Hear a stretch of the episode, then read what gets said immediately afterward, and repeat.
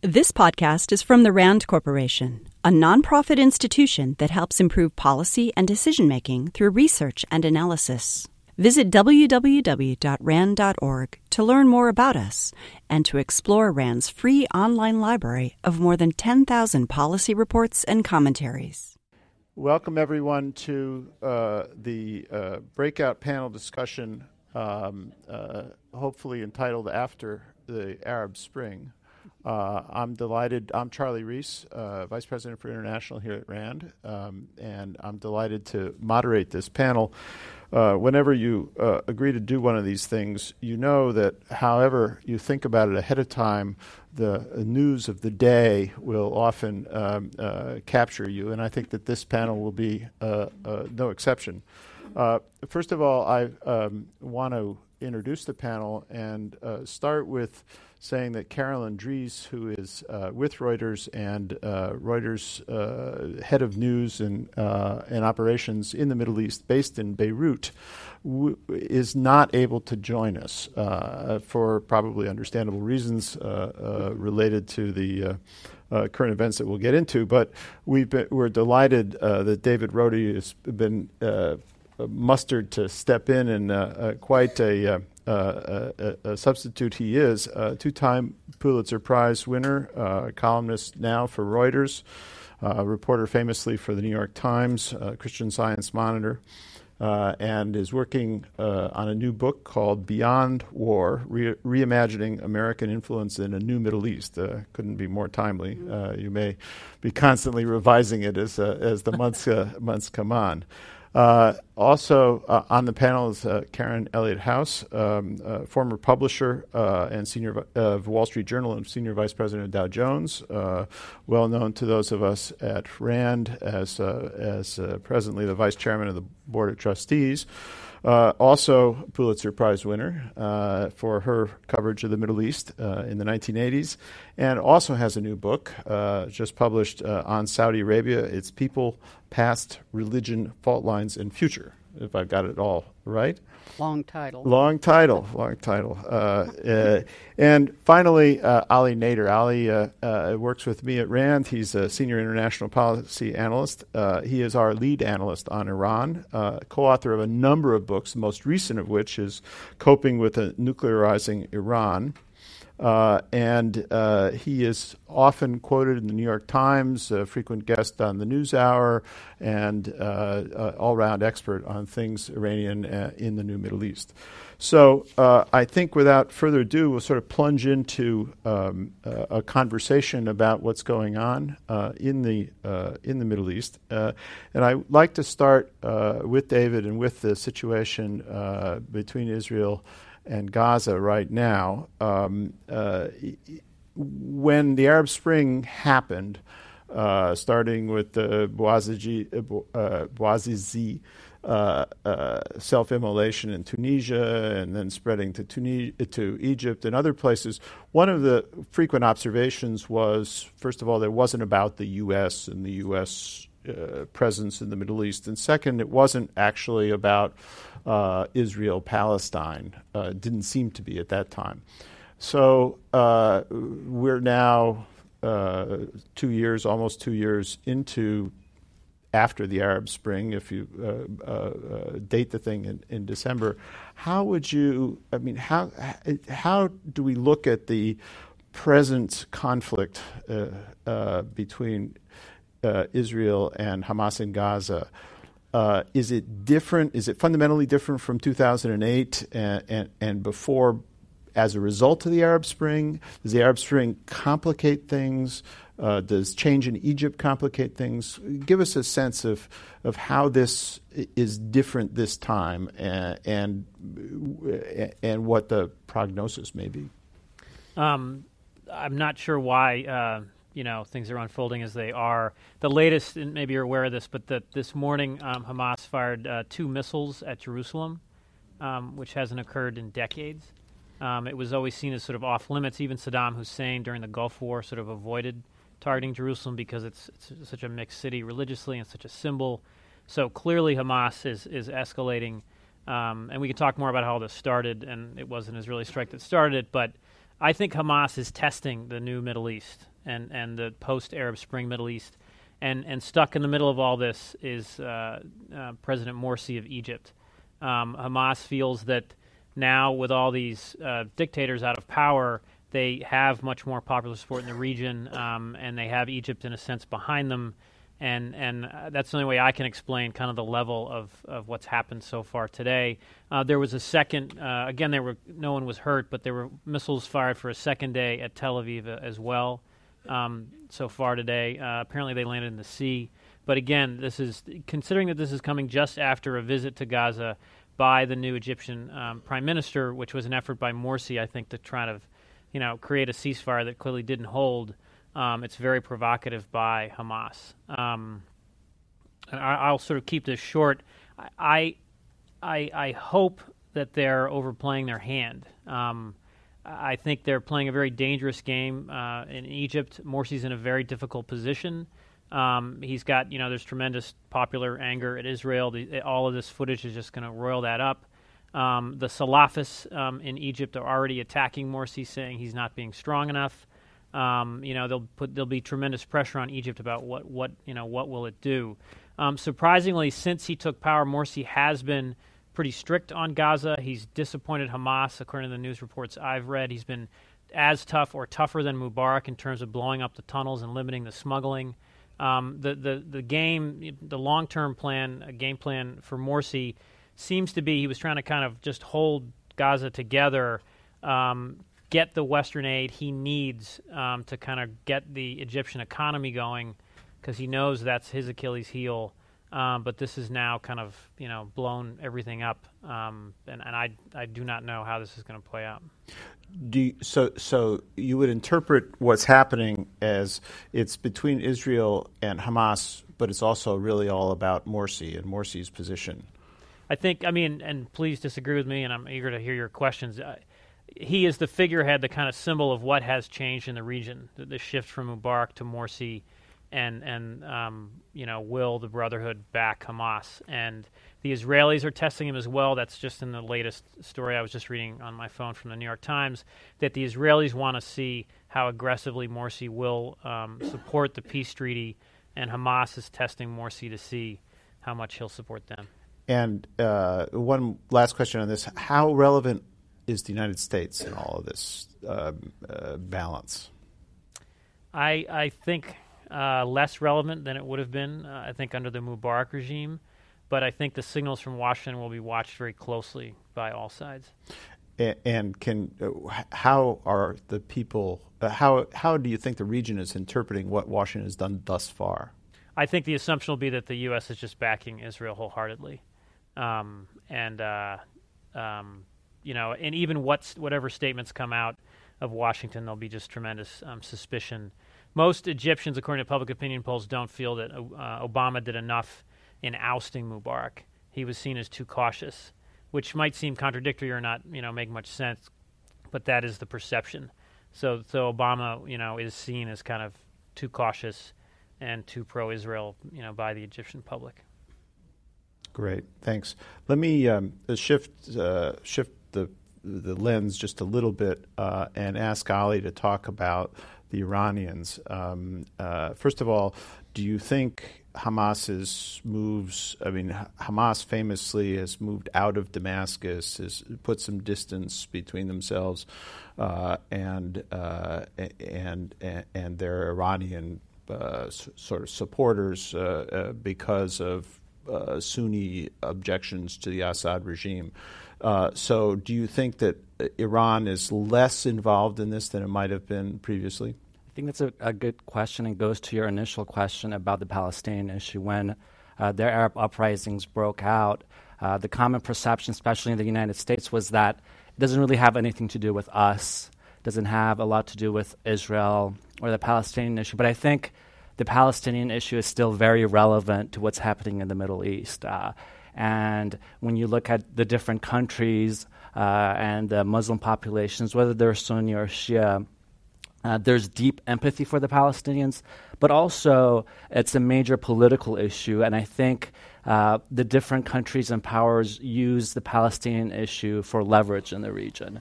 Uh, and Iran uh, is definitely uh, one case. Uh, over the years, Iran was able to take advantage of the Palestinian issue to increase its influence in the Middle East. It appealed to this sense of Arab angst um, that uh, nothing was being solved, that the Arab world was living under authoritarian regimes backed by the United States. And Iran, being Persian and Shia, saw um, backing the Palestinians, a lot of times militarily, as basically a point of leverage. Uh, but given what's happened in the last couple of years, Iran has actually lost a lot of influence uh, to a number of other countries, uh, especially uh, Turkey, but even Qatar uh, on the Palestinian issue, and also Egypt.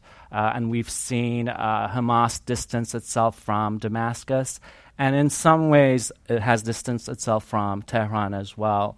the Iranians haven't been very happy with Hamas. There have been reports that funding to Hamas has been cut back. Uh, and Iran was one of the primary funders of Hamas. Uh, Hamas hasn't completely distanced itself from Tehran. I don't think that'd be a smart policy uh, because it still receives uh, some support. But the indications are that Hamas doesn't need Iran as much anymore. Uh, the Muslim Brotherhood is in power in Egypt. Uh, Hamas has established relations with Turkey. the Emir of Qatar was just there. And actually Hamas and the Gaza Strip are no longer very isolated. Uh, actually, I think this is their moment in the spotlight. And so far, uh, the Islamic Republic of Iran has been the loser in all of this. Mm-hmm. So, Karen, uh, can we uh, just stay on this uh, on this particular thing one more one more round? The uh, as as Ali recalled, the visit of the Emir of Qatar a month ago uh, his commitment of $400 million for Hamas and development uh, in the Gaza Strip. And uh, uh the, the, where are the monarchies of the GCC, uh, Kingdom of Saudi Arabia, Qatar, UAE, uh, in all of this? And what kinds of issues does this pose for them? this renewed, this being the this hot fighting at the moment, yeah, right, Arab Israeli and I don't think any of those countries like to see this kind of mm-hmm. activity mm-hmm. because, as Ali says, they're accustomed to using the Palestinian issue, if you will, against the Americans and for themselves. And when you're when you have this this kind of level of activity, you actually have to do something. Mm-hmm. Um, I mean, I'm personally of the view that we we are seen as weak and increasingly irrelevant ourselves, the U.S., in the Middle East.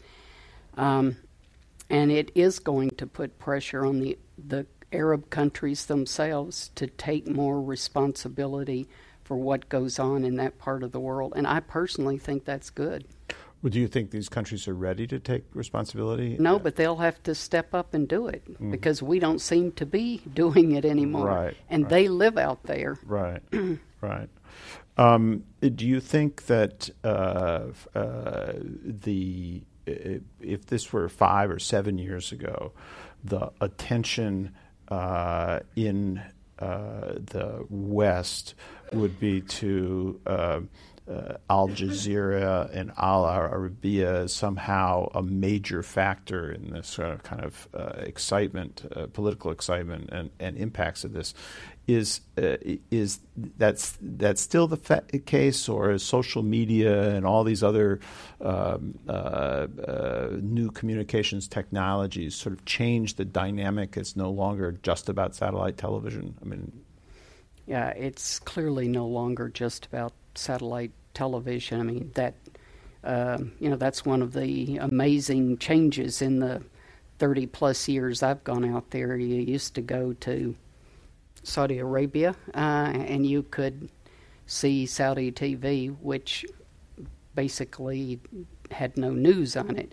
Now you can be in any country out there and see American TV, Egyptian, Saudi, Pakistani, everything but you can also, young people are clearly communicating in all kinds of ways that are not dependent on satellite TV. What uh, Eric Schultz said, uh, Schmidt said last night was sort of user generated content, right? Mm-hmm. 90%. Uh, was quite uh, sobering. I'm not sure that enhances the factual information people have, but it certainly enhances the communication. Yeah. Um, I wanted to turn a little bit to Syria, um, which w- we thought would we'd start with uh, uh, earlier um, uh, last week when we were talking about this panel. And um, the, the, news last week was the, uh, or was it earlier this week? I've lost track of time. Uh, was the significance of the so-called unity deal of the opposition, and the particularly the selection of uh, Sheikh uh, uh Muaz al Khatib as the as the titular head of the Syrian opposition, which is as a result of these Doha meetings supposedly more collaborative or at least linked into uh, the um, uh, opposition on the ground or the rev- revolutionaries in, within Syria. Uh, David, how do you interpret this? Is this is this as significant as it has been, uh, as it appears? And the French are talking about possibly recognizing this uh, force and maybe even supplying them with arms. Uh, does this change the situation on the ground in Syria, which seemed to be drifting towards stalemate? Um, I think it depends on whether it leads to more arms coming in, which and you know whether that's the right or wrong decision is a separate conversation. Um, it was drifting towards stalemate, um, and hopefully this will you know create more control over the Syrian opposition. The other trend that's happening here is that the opposition has been losing some support because of executions that have occurred and other abuses, and those seem to be growing and growing and this sort of classic dynamic of kind of just general lawlessness and criminality mm-hmm. kind of spreading across Syria. There has not, in a sense, Assad has won because there wasn't a sort of decisive and quick victory. And as this drags on, it's just sort of his, the, you know, the worst case scenario for Alawites of just pure sectarian war, pure chaos, pure criminality. Iraq all over again, you know, seems to be coming, you know, true. Um, but I, I don't see a sh- there's clearly no shift. Um, you know, you saw that in President Obama's press conference. The U.S. I don't think is going to be doing anything else in Syria. Um, maybe the French would arm the opposition, but I don't see anyone sort of stepping up to kind of change this dynamic. Um, it's a step forward that they have this new um, leadership in the opposition, but I, it to me, it just seems to be this you know this the crisis will continue, the bloodletting will continue, and this new, you know, fighting between Hamas and Israel will distract attention from it. So it will, it, the fighting will continue, but more in the background. Yes, it's not a game changer. I think the name not a game of changer. these new this new opposition people is, uh-huh. my, is my sense. Uh, Ali, we we have uh, uh, gone from uh, an election in the United States to an election in Israel, and there is in coming up uh, uh, an election in Iran in June, and you've talked um, uh, on other occasions, I know, about a window uh, for a possible resolution of the nuclear file, or some, at least some sort of interim uh, deal on the on the uh, Iran file, and, and a window for that between now and June. and the the election that will replace President Ahmadinejad. Could you speak to that a little bit? Uh, sure. We've seen sanctions take a, a, huge negative effect on the Iranian economy, and I think this has forced the leadership in Tehran to recognize that it is time to take negotiations much more seriously. Uh, in recent days, especially, a lot of conservatives uh, have talked about engaging the United States and even uh, repairing Iran's relations uh, with the United States. Uh, uh, Javad Larijani, who is the brother of the parliamentary speaker Ali Larijani, even said that um, we'll we'll negotiate it with the United States if even if we have to do it in the depths of hell. If it uh, benefits the Islamic Republic, this is something we're willing to do. And I, th- the major reason for this is that the Iranian government is running out of money. Um, its oil exports are decreasing. Um, it's not clear how much foreign exchange reserve Tehran has. Uh, official estimates uh, 100 billion. It could be less. So in a year or two, uh, Tehran will have to confront uh, the fact that it may not be able to keep the system together financially. And so I think there's an opportunity now that the U.S. election is over and uh, the Iranians know who they're negotiating with, uh, that the two sides uh, will sit down, not necessarily resolve all their issues, because I don't see the Islamic Republic uh, being ever able to really repair its relations uh, with the United States. Uh, but to diffuse tensions over the nuclear program, because neither side really wants a military conflict. Um, not the United States and not Iran. The presidential election in Iran is in June. Um, Ahmadinejad is basically a lame duck right now.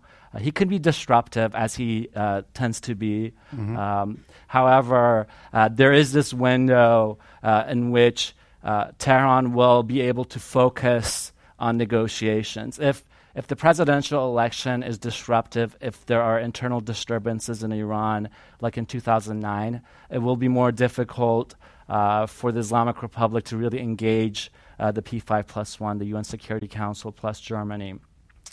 So I, I wouldn't say that the window closes after June, but we have a, a good opportunity right now uh, to try to diffuse tensions. And that's because the president is really irrelevant to these decisions, and there's a risk of of another 2009 Green Revolution yeah. type period after the election, no matter who wins.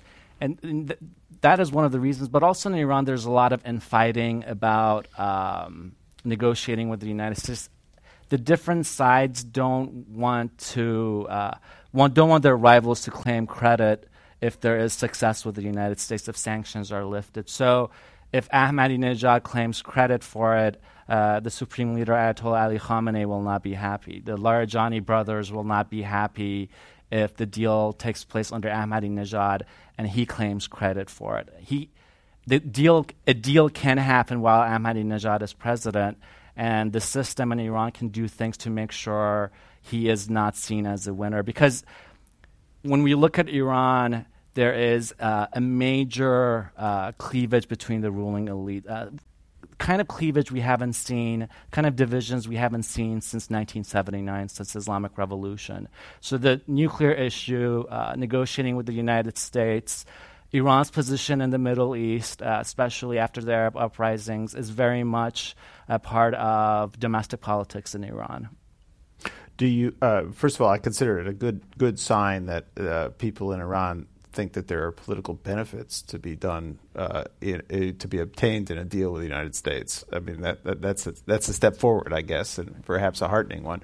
Is the uh, do you think the impression in the region uh, and in Iran in particular is that the risk of an attack to stop the nuclear program, uh, red line, whatever, uh, has receded after the American election, or because Israel is now distracted with this other thing? Uh, how, how, how is that all uh, uh, run through the Iranian optic? The, the risk is still there of an Israeli military strike, but there have been indications from Israel that uh, the leadership, including Prime Minister Netanyahu and the Defense Minister Ehud Barak, are willing to uh, give sanctions more time because sanctions have been so successful in damaging Iran's economy. Nobody really predicted even a year ago that sanctions against a central bank and the European oil export would have such a devastating effect on the Iranian economy. Uh, so I think that has given the United States space to diplomatically engage Iran. But uh, at the same time, if there are no indications of uh, negotiations achieving some sort of success, then the U.S. government is going to face a lot of pressure uh, from the Israeli leadership, but also uh, from specific groups in the United States to uh, seriously consider the military option. Hmm. Uh, Karen, can we turn to the other side of the uh, of the Gulf? And uh, y- your book uh, pointed out a lot of the sort of forces that, that are at play in the kingdom in Saudi Arabia in particular, but also apply to other GCC members in, in varying ways. Uh, the news recently uh, recorded that the king has chosen uh, Prince Mohammed uh, bin Naif as Minister of Interior. He's of a different generation. I wonder if you could explain the significance of that appointment and, and what that might mean towards the prospect of internal reform and generational change in the in the Saudi monarchy. I personally thought that was a, a, a good step forward to get some younger generation members. The Saudi royal family has any number of educated, intelligent, experienced grandsons of the founder. But um, as the line of brothers diminishes and each gets older, um, there simply isn't the energy level that is in from listening to Saudis that they believe is needed to make uh, things happen uh, in the kingdom. So, getting to a position where someone um, could be ruler and rule for a period of time um, with energy, um, I think is a uh, is a good sign. Now, how much that causes, as a lot of people fear, envy among other grandsons, and you know, I don't know, but I think they need a younger, more energetic does this leadership. Put Prince Mohammed sort of first among equals of that generation, and uh, give us a little bit of a sense of his background. Where did he come from? What what what are his accomplishments thus far? Well, he's uh, very well known to the Americans, I would assume, though I haven't actually uh, asked anybody in the administration that you know the American government is happy to see that because he's he's well known as the individual who has worked with the Americans on uh, counterterrorism uh, since 911. He's 52 or 3 years old, so he's um, he speaks good English. Um, I've met him. He's uh, and if you talk to the people that have been through their terrorist rehabilitation program, you know they all say. I mean, he said this of himself, but they confirm that you know when they arrive back from Guantanamo or wherever. Uh, Prince Mohammed meets you at the airport and says, in essence, you're born today, forget the past. Um, they try to treat terrorists as victims of some virus, if you will. Not it's not really their fault. Um, you can be rehabilitated. We all is forgiven. And the thing that interested me most about visiting the counterterrorism and uh, Prince Mohammed was that in that um, rehabilitation program, they do for these terrorists what they don't do for the society as a whole. Uh, they are encouraged, they provide athletic facilities, libraries, they encourage them to talk, to say what they think, to discuss both with clerics and with psychologists and psychiatrists. They have art lessons where the terrorist is asked to draw, and they have a uh, University of Pennsylvania PhD uh, graduate who interprets the art. He's very interesting in telling you what different uh, guys' frame of mind is.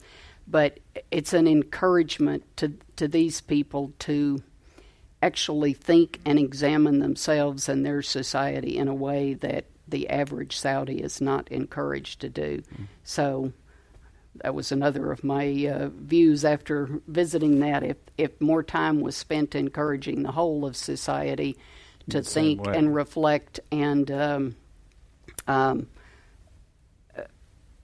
take responsibility for their lives uh-huh. and um, and future, that the whole kingdom would be better off. Uh, speaking of the kingdom, um, uh, as I understand it, the, in Egypt and in Libya and Tunisia, countries in transition, there has been um, a certain amount of uh, grumbling about uh, the uh, availability of finance and support from the Gulf countries uh, after the revolutions, after the transition, change of governments. Uh, you know, it's it's hard from the outside to judge how much was promised or how much was suggested and how much the sort of the uh, uh, diminished ex- uh, the, the, the how, how much disappointment is, is, is legitimate. But viewed from the Gulf, what is their attitude about transition in Egypt, transition in, in, in, Tunisia and Libya, and how much are they willing to put their own uh, foreign policy and resources to uh, to help the success of, say, Morsi, we were talking about earlier? My impression, again, from talking to people, is that a lot of money is promised and some is delivered, but then a lot of money is also going to all kinds of other groups in Egypt and um, and obviously in Syria and all around the Middle East, the Gulf countries, um, Saudi Taking Arabia, the- Qatar, have money and they choose to try to buy friends in Right. every country. I have to say, it's a little bit like the attitude of the Iranians in Iraq. They support a lot of different horses in case one might win. Yeah, you never know who's going Uh-huh. to cross the finish line, so you you have a rider on every horse. Oh. Uh, David, before we thro- throw it open to the to the audience for uh, questions and comments, uh, could you talk a little bit about the uh, the feared uh, uh, implications of, of of a metastasizing Syria conflict outside of Syria, the impact on Jordan, the impact on Lebanon, the impact, for that matter, on Turkey and the Kurds and so forth. Could, uh, help us understand that a little bit. What to, what wh- how bad can it be? Um, I was in uh, Turkey this spring, um, and at that point, um, Erdogan's kind of aggressiveness towards Syria was pretty popular. But since then, I've been reading that there's more and more frustration, particularly from this kind of new and more powerful um, Turkish business class, that they see this conflict is getting worse and worse. Uh, it's about 120,000 refugees now in Turkey. And the real fear and, and the subtext of all this in Turkey um, is the Kurdish issue. And that what Assad is doing is sort of playing the, uh, the Kurdish card to sort of Turkey's soft um, underbelly as a way to kind of push back as, uh, as Turkey has, um, has, has supported the opposition. And you see these, you know, and then in Lebanon, you've got clear violence, kidnappings, everything else um, going on as a result of the conflict. And now this instability in Jordan is technically separate, but I think related to this this tensions. It's it is it does put stress on these countries when you have all these refugees coming in. Um, and the primary concern, at least for Turks, was you know Turkey's continued economic growth, and um, all politics is local. So I, I guess, and I'm just sort of thinking out loud here. This is another sign of how Assad is kind of gaming this out and and succeeding in some ways um, because you know he is it is creating instability in the region. Uh, there isn't a decisive military victory for the opposition. The West is holding back on arming the opposition. Um, it's, I don't see how he survives in the long term, but he's certainly bringing everybody down with him. Uh, and Ali, um, one of the big sort of specters of uh, that that worries people looking at the region after the Arab Spring and in light of all of these uh, developments, particularly in Syria, is that there will be some broader Shia Sunni conflict uh, in the region uh, over policy.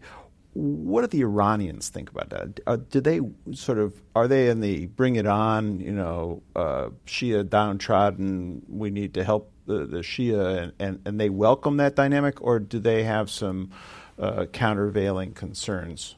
I, I think there's already a Shia Sunni conflict in the Middle East. And what's going on in terms of the so called Arab Spring, uh, when you look at Egypt, th- to the east of Egypt, not so much North Africa, uh, it's a conflict between the Shia and the Sunni. You know, the, ma- the major competition is between Iran and Saudi Arabia. And we, we see that competition everywhere, whether it's in the Persian Gulf in Bahrain, in Iraq, in Syria, everywhere, even in Afghanistan.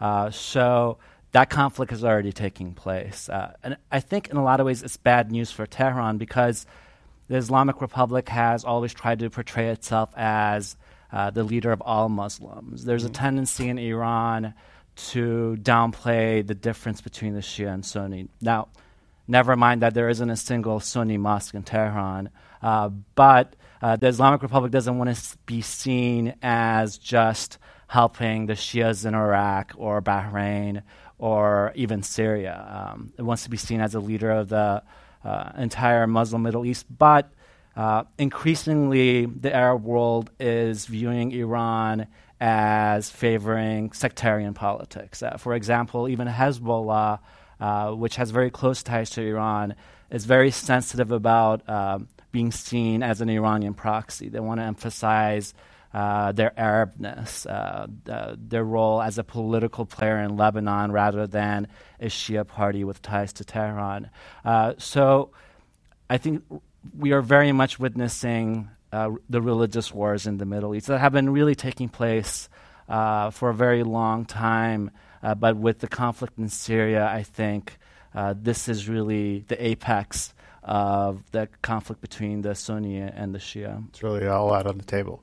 Well, speaking out on the table, I'm going to uh, turn it up over to the audience to ask some questions and, and help this discussion along. Please. So, what's the danger that Hezbollah will decide to sort of light the fires up in the northern end with Israel and then force a two front conflict almost immediately? So, one of the possibilities is if that Israel attacks uh, Iran Hezbollah will retaliate by uh, shooting thousands of missiles uh, into Israeli cities. Uh, Iran has uh, even provided missiles can, that can uh, reach Tel Aviv and the Dimona nuclear reactor. Hezbollah recently sent an Iranian made drone into Israeli territory. but I, I, think there's certain constraints on Hezbollah. Um, the leader of Hezbollah, Nasrallah, has said that if Israel attacks uh, Iran, we will respond automatically. And I think a few weeks later he said, if Israel attacks Iran, we will not respond automatically. I think he hopes that Israel will not attack Iran and Hezbollah will not have to do anything about it because Hezbollah increasingly is in a very difficult position. It, it has uh, backed the Bashar al Assad regime. Uh, it is seen as a sectarian uh, party in Lebanon. Uh, Lebanon itself is very unstable. And so, if uh, Hezbollah decides to attack Israel, uh, it will be seen as doing Iran's bidding. But also, the Israelis have basically indicated that they're going to flatten Lebanon if there's an attack on them. So, Hezbollah, to a large extent, is deterred uh, by Israel's military power and also the regional uh, and local dynamics in Lebanon. Having said that, it could happen. You know, one one Hezbollah Katyusha landing uh, in northern Israel can set off uh, wider conflict. Your Highness. Thank you. Good morning. Um, on reflecting on Hamas and, and Israel and, and, Egypt and so on, um, I've noticed that as events occur in that place, everybody takes them from that time on forward, rather than looking at background and I think issues of provocation and testing have been going on uh, for some time in uh, in the area. So this recent uh, round of, of, of, conflict is is not as per se uh, Hamas testing Morsi or Israel testing Morsi or Morsi testing his viability in the Arab world, or the uh, the uh, Salafis testing Morsi, etc.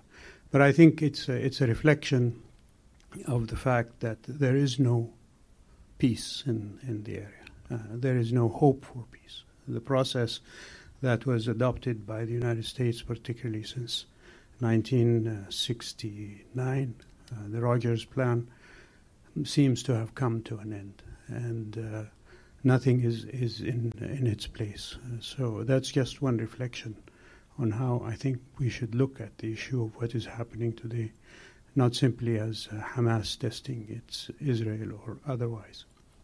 On Iran, I think there is also a question of of uh, two facts. Uh, one is that in the in the area and as elsewhere, uh, there are unchangeable issues. History is unchangeable. The other thing that is unchangeable is geography. Uh, so whether we like it in Saudi Arabia or not, Iran is our neighbor. Uh, it's been there for thousands of years. It's going to remain there. It'll be wonderful to think of cutting off the Arabian Peninsula and pushing it away to an area somewhere near Norway or Sweden or something like that. but we can't do that. So we have to live with our neighbors and we have to engage with our neighbors. And that's why when the king uh, called for a summit in Mecca during Ramadan, um, the main reason for that uh, summit uh, meeting was to find ways between Shia, Shia and Sunnah to work together. And uh, Ahmadinejad came, and hopefully uh, something will uh, will uh, will come out of there. As far as uh, Ms. House's book on Saudi Arabia, I must say I disagree with everything in the book. but I think more seriously, I think there are factual uh, errors in the book. One particular one, which was very painful to me, was uh, when Ms. Uh, House described King Abdulaziz as murdering the uh, the uh, governor of Riyadh uh, in in the battle that took place when he liberated Riyadh from his uh, enemy hands. And uh, so I hope that in the next printing uh, of the book that that description will be changed. What word would you prefer? he didn't. He didn't someone? even kill him personally. He was in the heat of battle and he died. So you choose the word, Ms. House. it sounds like Benghazi, the heat of battle, and he died. But uh, thank you. okay. Any other comments from the panel? I just wanted to say on the Iran Saudi issue, there's there's a historic rivalry between Persians and Arabs, but I don't think that has to be necessarily the case uh, in the future. When the Shah was in power in uh, Iran, yes, Iran and Saudi Arabia uh, were rivals, but it was a different sort of rivalry. I, I think the issue is uh, that the Islamic Republic pursues uh, very sectarian, religiously motivated policies that exacerbate the historic tensions uh, between the uh, Persians and the Arabs.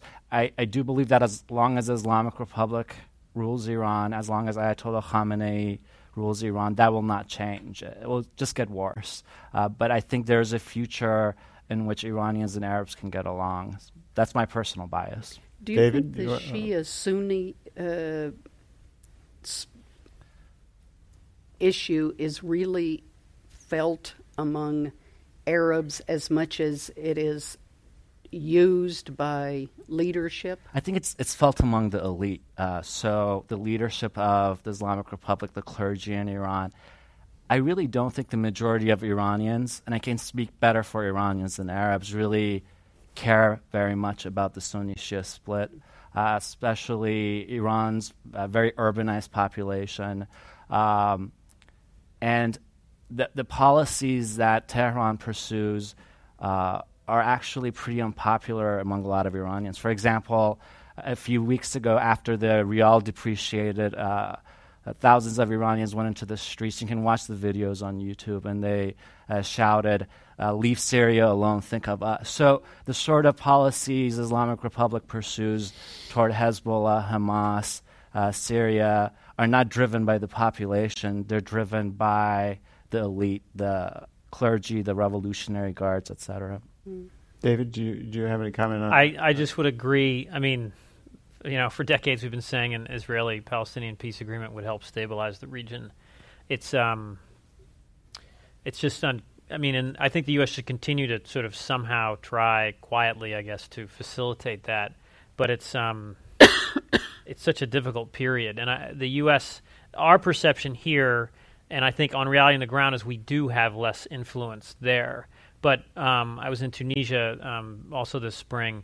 There's still it's kind of a combination of things, and and I uh, there's a frustration for Americans that we um, when we try to do something, we're sort of criticized as dictating and being this you know global behemoth that's doing too much, and then when we step back, there's a complaint that we're not doing anything, right. um, and it's it's a real conundrum, and I'm sort of eager to hear. and the money is never enough or too much or or, or whatever. Uh, uh, uh, I'm I'm uh, hearing you talk about uh, you can't uh, choose your neighbors. Uh, uh, uh, President Talabani, when I was in Baghdad, always used to say, "You can choose your allies and friends, but you can't choose your neighbors." And uh, it is a tough neighborhood. Back here in the back.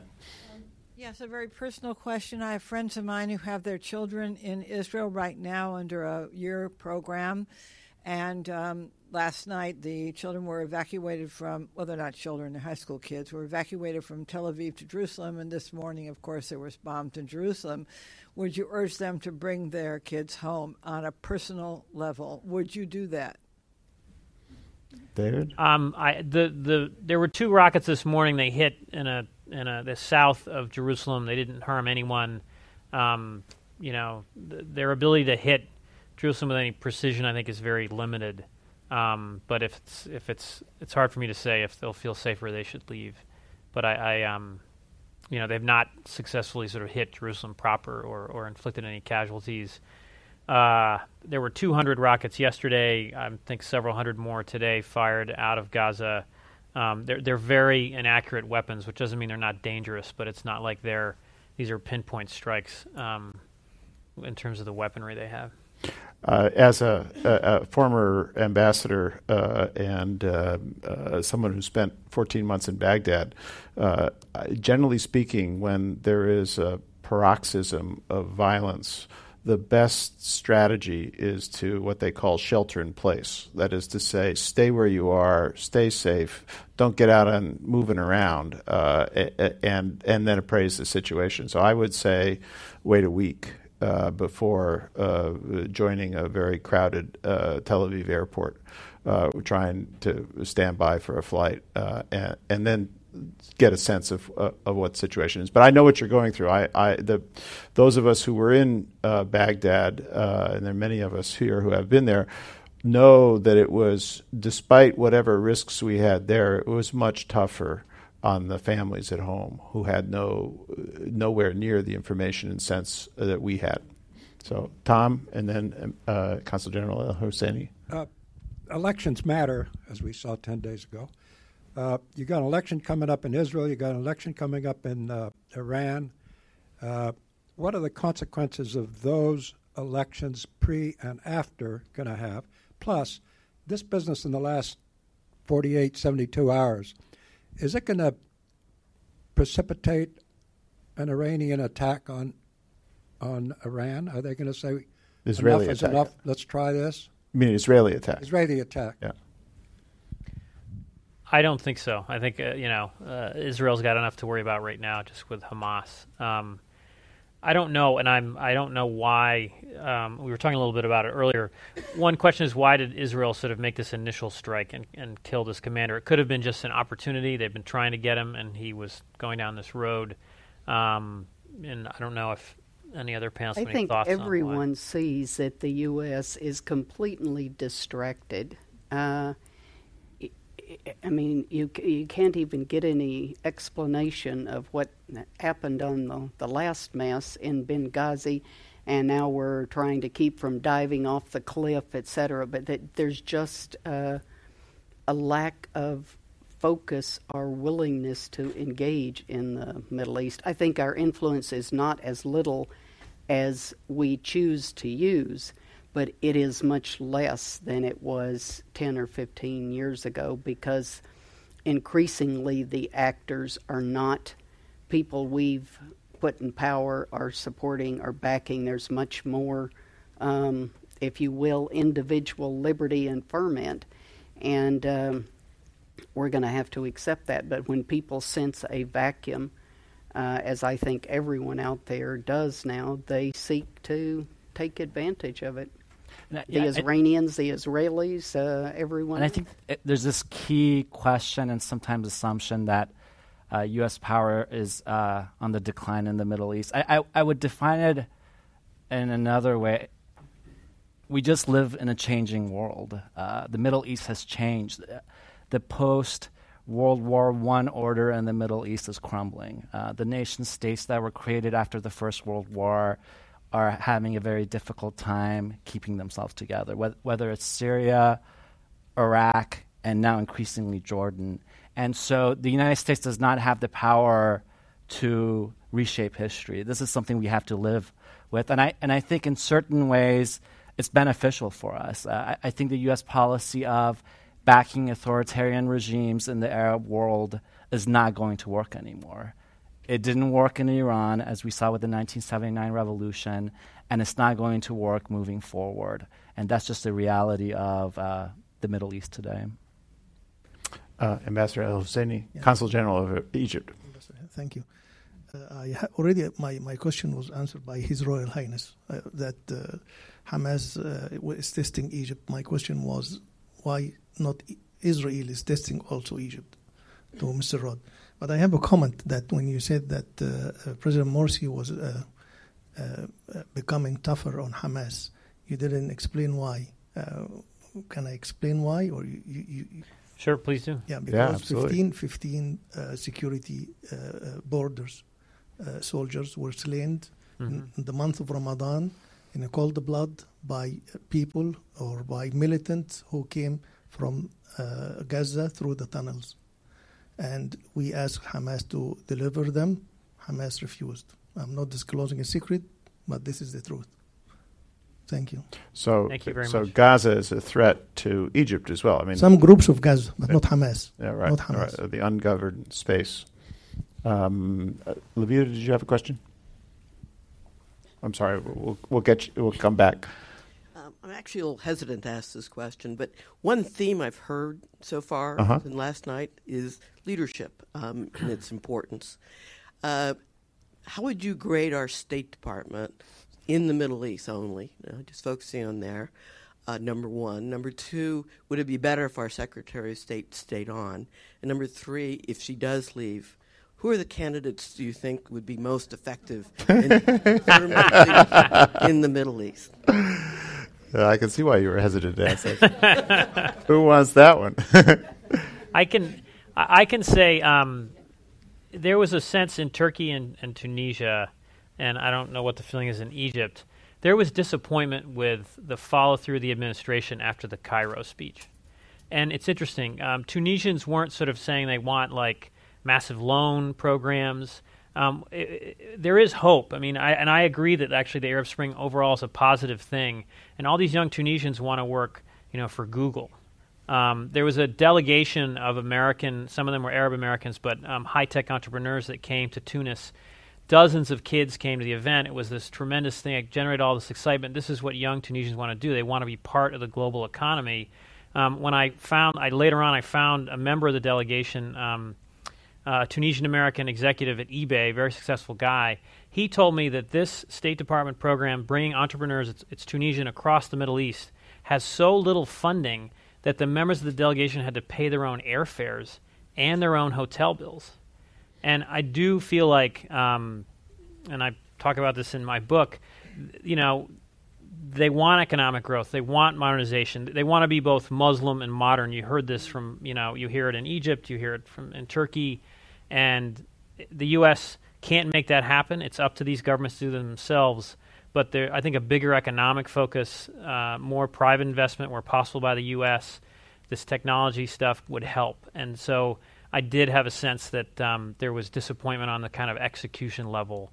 Not the strategy, not the rhetoric. The Cairo speech was spot on, but there wasn't much follow through after that. Now, I, I- would say that there's a tendency to view U.S. policy toward the Arab Spring very negatively in this country, especially given that was a major uh, topic during the elections. Uh, but when we look at U.S. policy, there have been some real successes. For example, the United States being willing to engage the Muslim Brotherhood, uh, U.S. officials and analysts and scholars uh, willing to recognize that not all Islamist parties are bad. Uh, that uh, nuances, uh, that the Muslim Brotherhood is nothing like Al Qaeda, for example, or the Salafists. So I think uh, I, there's more of an awareness uh, in the U.S. government or in sections of it uh, that we have to be more flexible and nuanced regarding our policies in the Middle East. It doesn't pertain to all issues. I think the Palestinian issue is still a very important issue, and there's uh, definitely, this is my impression, a real fatigue with the Palestinian issue. I, I don't think a lot of U.S. officials want to deal with it, uh, but it's going to keep uh, festering, and it is still very important in terms of Middle East politics because uh, there's deep, deep empathy uh, for the Palestinians across the region. Uh, whether you're Iranian, Turkish, or Arab. Yes, they use the Palestinian issue for political purposes, but as long as uh, the Palestinian issue is not solved, you're not going to see real stability in the Middle East. It really touches on all the different issues. I think uh, you know our difficulty is if, if we talked less about democracy and more about individual liberty and responsibility, both at home and abroad. Frankly, uh, we'd be we'd be better off.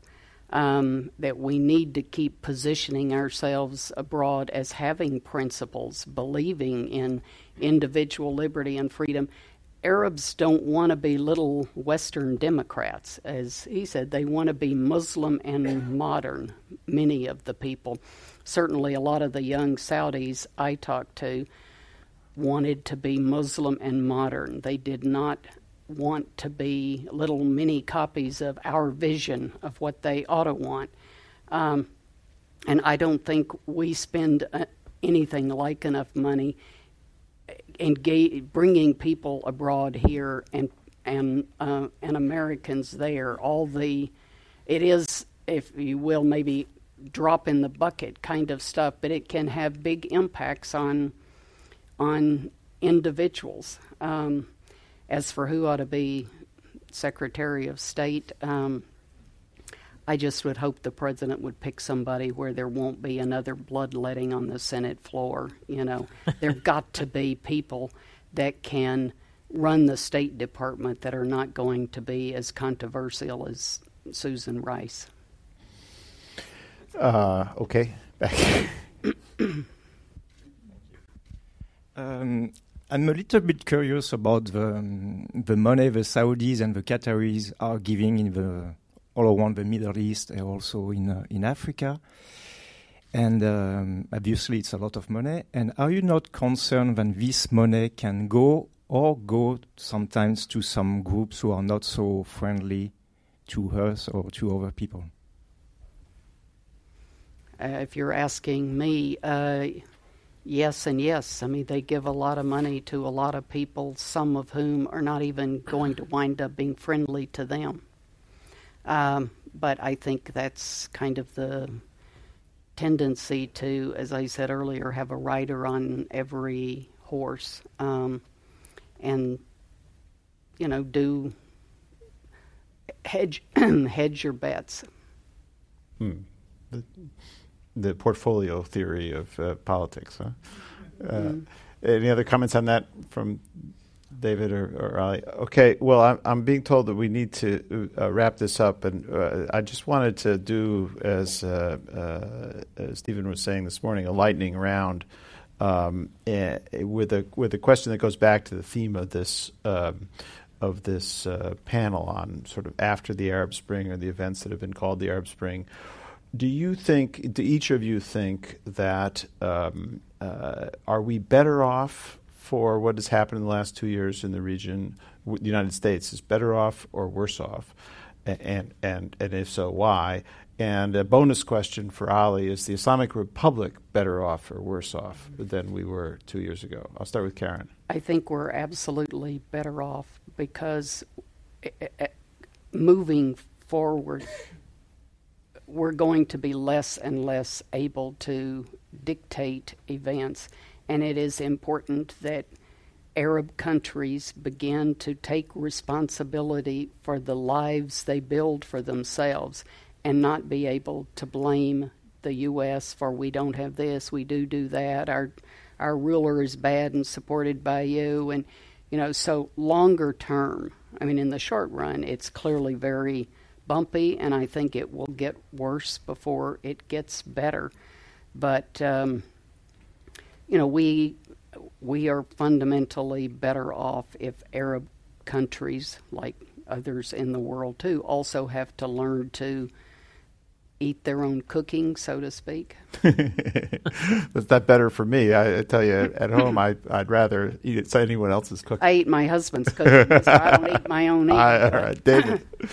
um, I agree with Karen, and then also something Ali mentioned earlier I think we are better off, and I think it's vital that the U.S. sort of hold its nerve and not let this this rhetoric about the Muslim Brotherhood and Islamists in general throw us off. There is a huge difference um, between you know, the Muslim Brotherhood and Ennahda in Tunisia and the AKP in Turkey and Salafists. I mean, they have rejected violence. Um, President Morsi's talking about you know investment, a free market economy. He's talking about minority rights, and I think as long as you know a political party in the region uh, is abiding by democratic norms, uh, rejecting violence, and supporting international human rights, the United States should consider them a potential ally. Whether they're if they're conservative Muslims, you know, if they're abiding by those norms, you know, that's that's that's their you know right to be conservative if they want. We shouldn't be Pollyannish if uh, they're you know supporting Hamas or some other violent attack somehow. Then then we should change our policy. and We should not support them. But just because someone is an, is, is an Islamist doesn't mean they're inherently a threat or radical. Again, we we watch them, we monitor their behavior, we see exactly what they're doing in their countries but this is a real uh, you know opportunity. It's going to be very rough. This is going to be a very rough period right now, uh, a real test for everyone, and we just sort of need to hold our nerve. It's much better to have these groups governing the countries, um, and as Karen said, responsible for the outcomes. Can they produce growing economies? Can they produce you know better education systems? Can they you know be modern and part of the world? And and rather than having these autocrats. Um, um, and I think it's you know it's it's going to be a very scary period, but overall it's it's a positive thing that's happened. Golly, it's going to take several years, if not decades, to know uh, with a with certainty if the Arab Spring has been good for the United States. Uh, I would say though that it, it, has been for the most part. Uh, a in terms of containing and deterring Iran, it's an advantage for the United States. Uh, and I think the Islamic Republic is one of the big losers in all of this. And it's not just what's happening in the Arab world, it's uh, due to what has happened in Iran. Uh, for example, uh, before the Arab uprisings, you had the Green Uprising in Iran in 2009, uh, where hundreds of thousands of Iranians, if not more, millions perhaps, um, turned uh, into the streets and they demanded that their vote be counted fairly. Uh, so, and I, th- and I think since then, uh, the Islamic uh, Republic's brand has really diminished. Iran's support for Syria has really damaged its influence in the Middle East. So I see all of those as positives, but I think it's important to realize that uh, the Middle East has changed and is changing, and then U.S. policy has to change uh, with it. And U.S. Uh, support for authoritarian regimes is not going to work in the long run because authoritarian regimes in the Middle East will not last in the long run. You can't educate your people and give them access to the internet and technology and expect them not to question the rulers. And when we look at uh, the Middle East, this this is the case in almost all the countries, whether it's Iran or Syria uh, or even Jordan. Uh, you know, the, there's cer- certain expectations. There are certain democratic norms that have taken root in the Middle East.